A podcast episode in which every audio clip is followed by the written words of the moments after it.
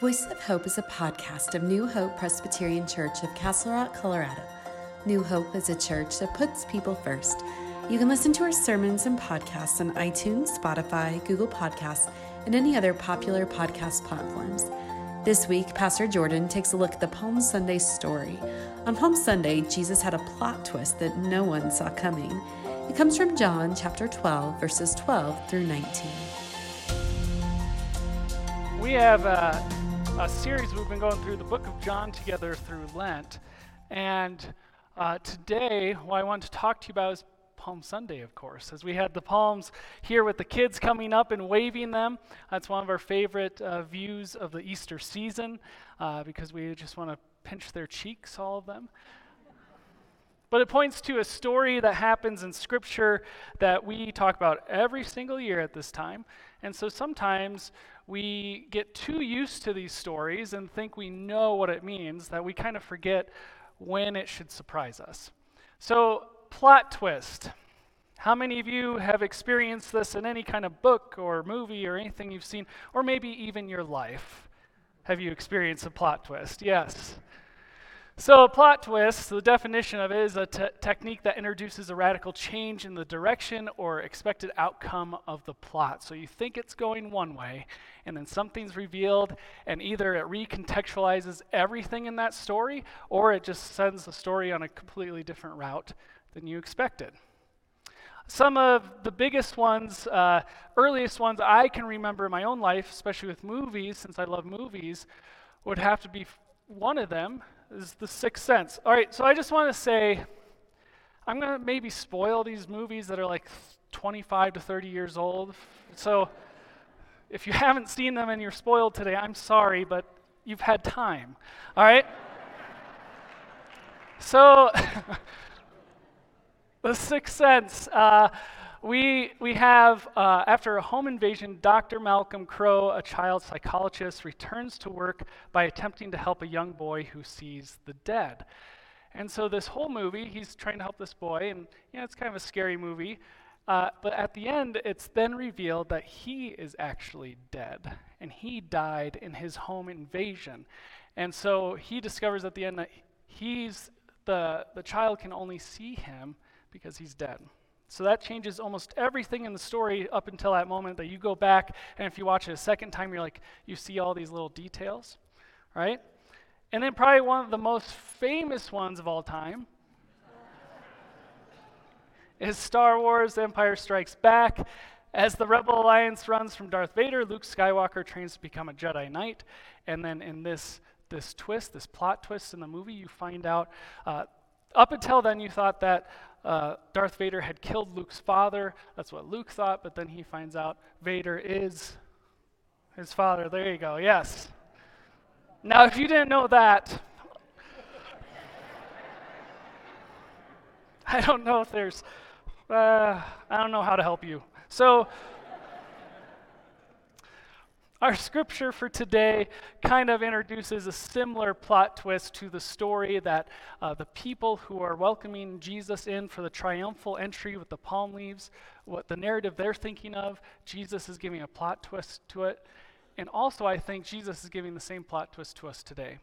Because we all seem to view power the same way. You view power and winning and control triumphalism, all that, we view it the same way as people did back then.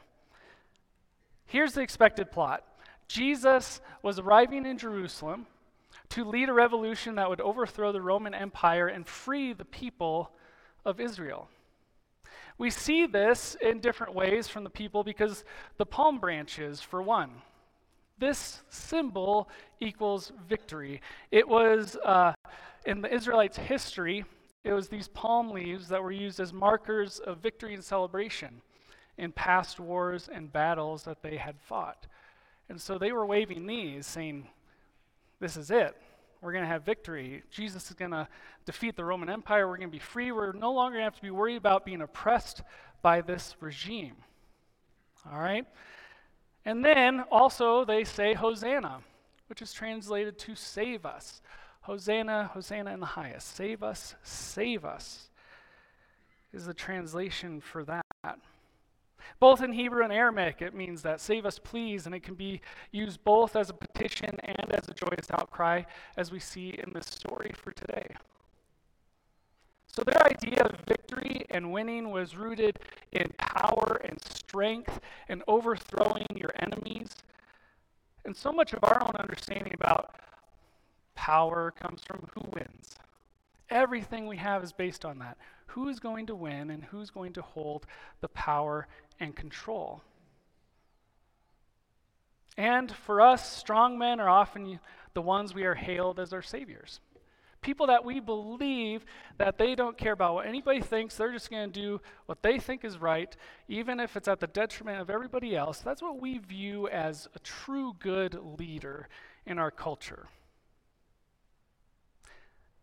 People that have no problem using force to get their way. And now, not just the crowd in the story, not just us now, but also the disciples at the time thought this too that Jesus was going to lead this victorious battle.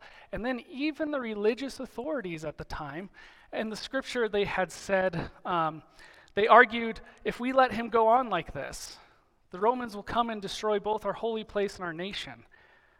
They see Jesus as this pretender warrior king idea who would surely lose a war with Rome if he started it. And so then they would be caught up in that and it would be non beneficial to them. So, what did they use then to stop Jesus? They used power, influence, and violence. They believe they won in this way by arresting Jesus and getting him crucified. So, these are the ideas that we have of what it means to be powerful, to win, to uh, have control. Now, a particular person comes to mind when we think of a strong man or, or maybe the ideal leader that we think of in our, in our culture. And I would say it's particularly this man.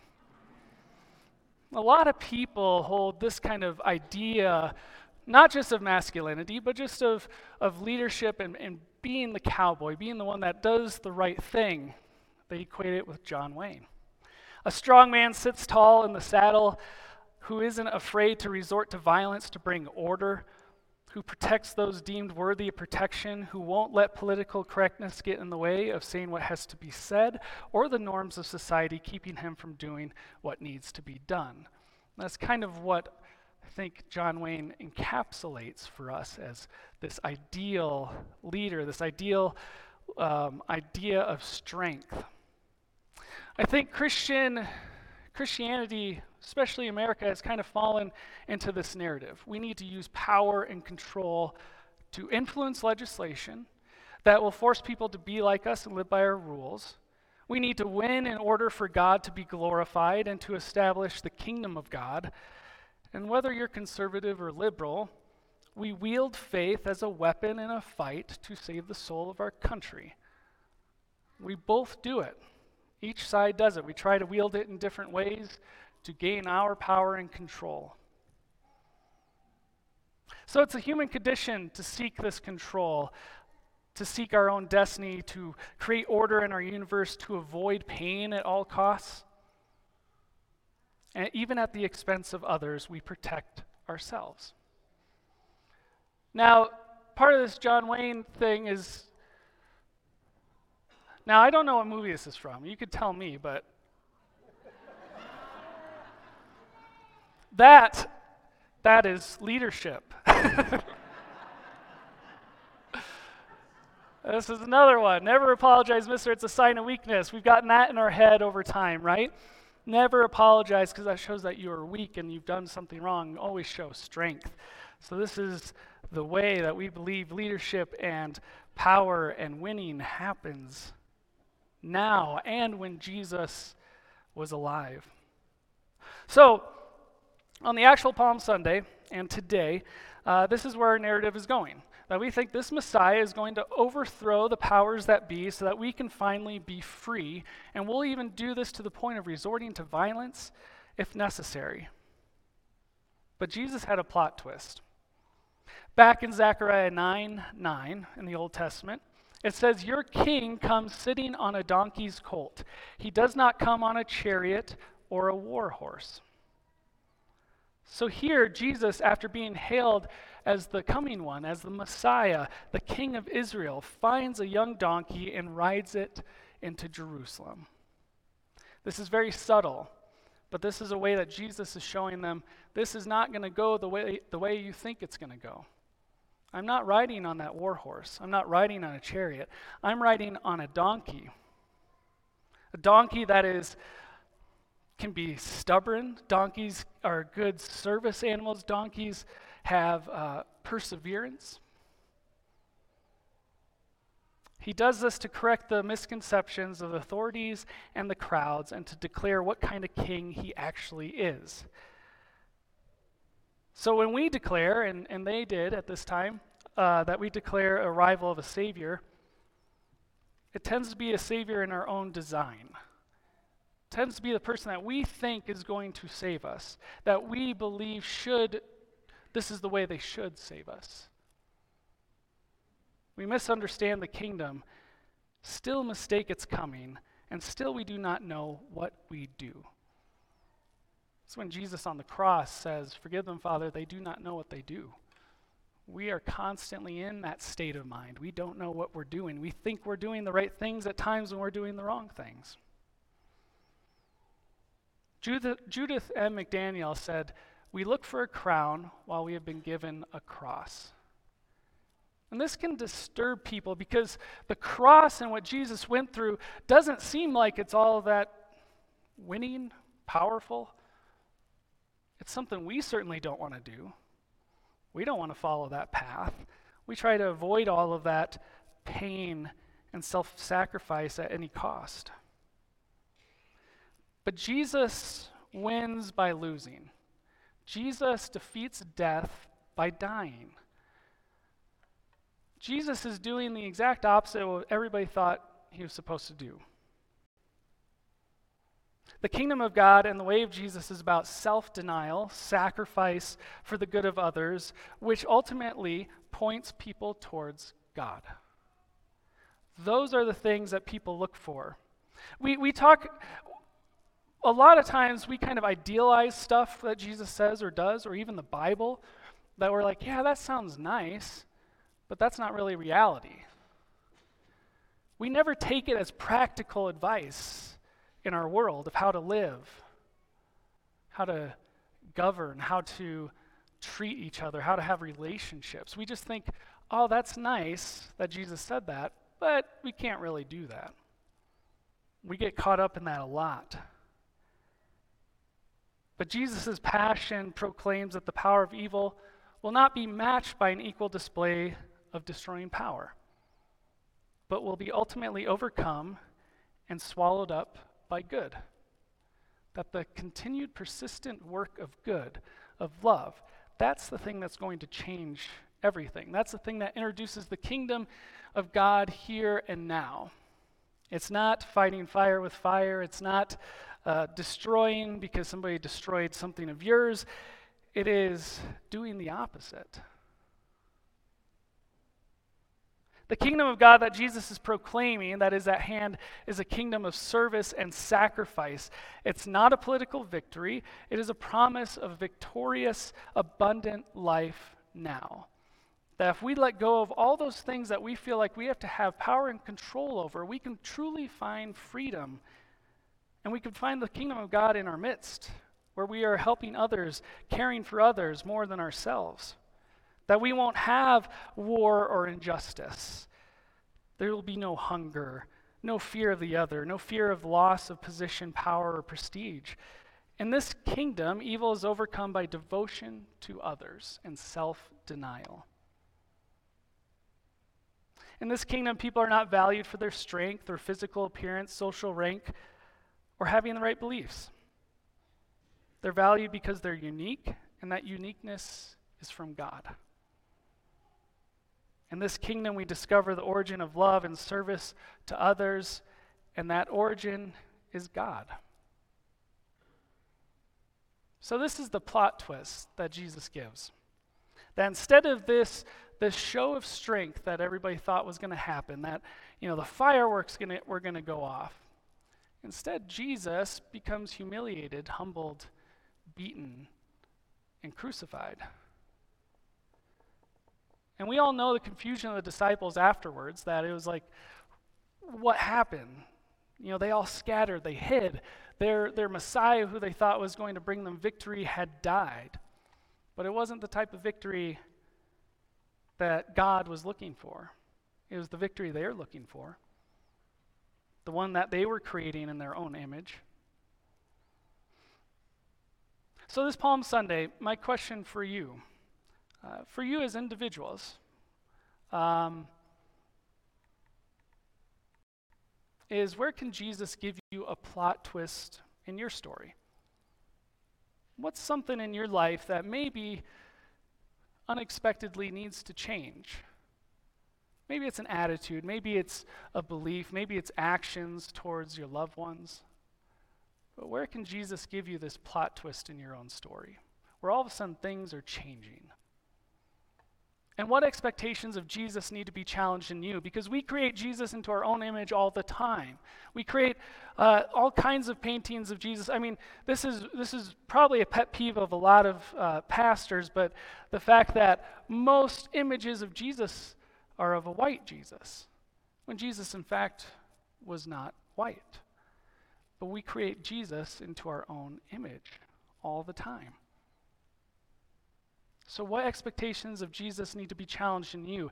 Is your faith based on just being on the winning side, that, that you get to be the one that can sit back and say, well, we're all good now because the people I agree with, the people I really love, that my tribe is in control, so I'm good?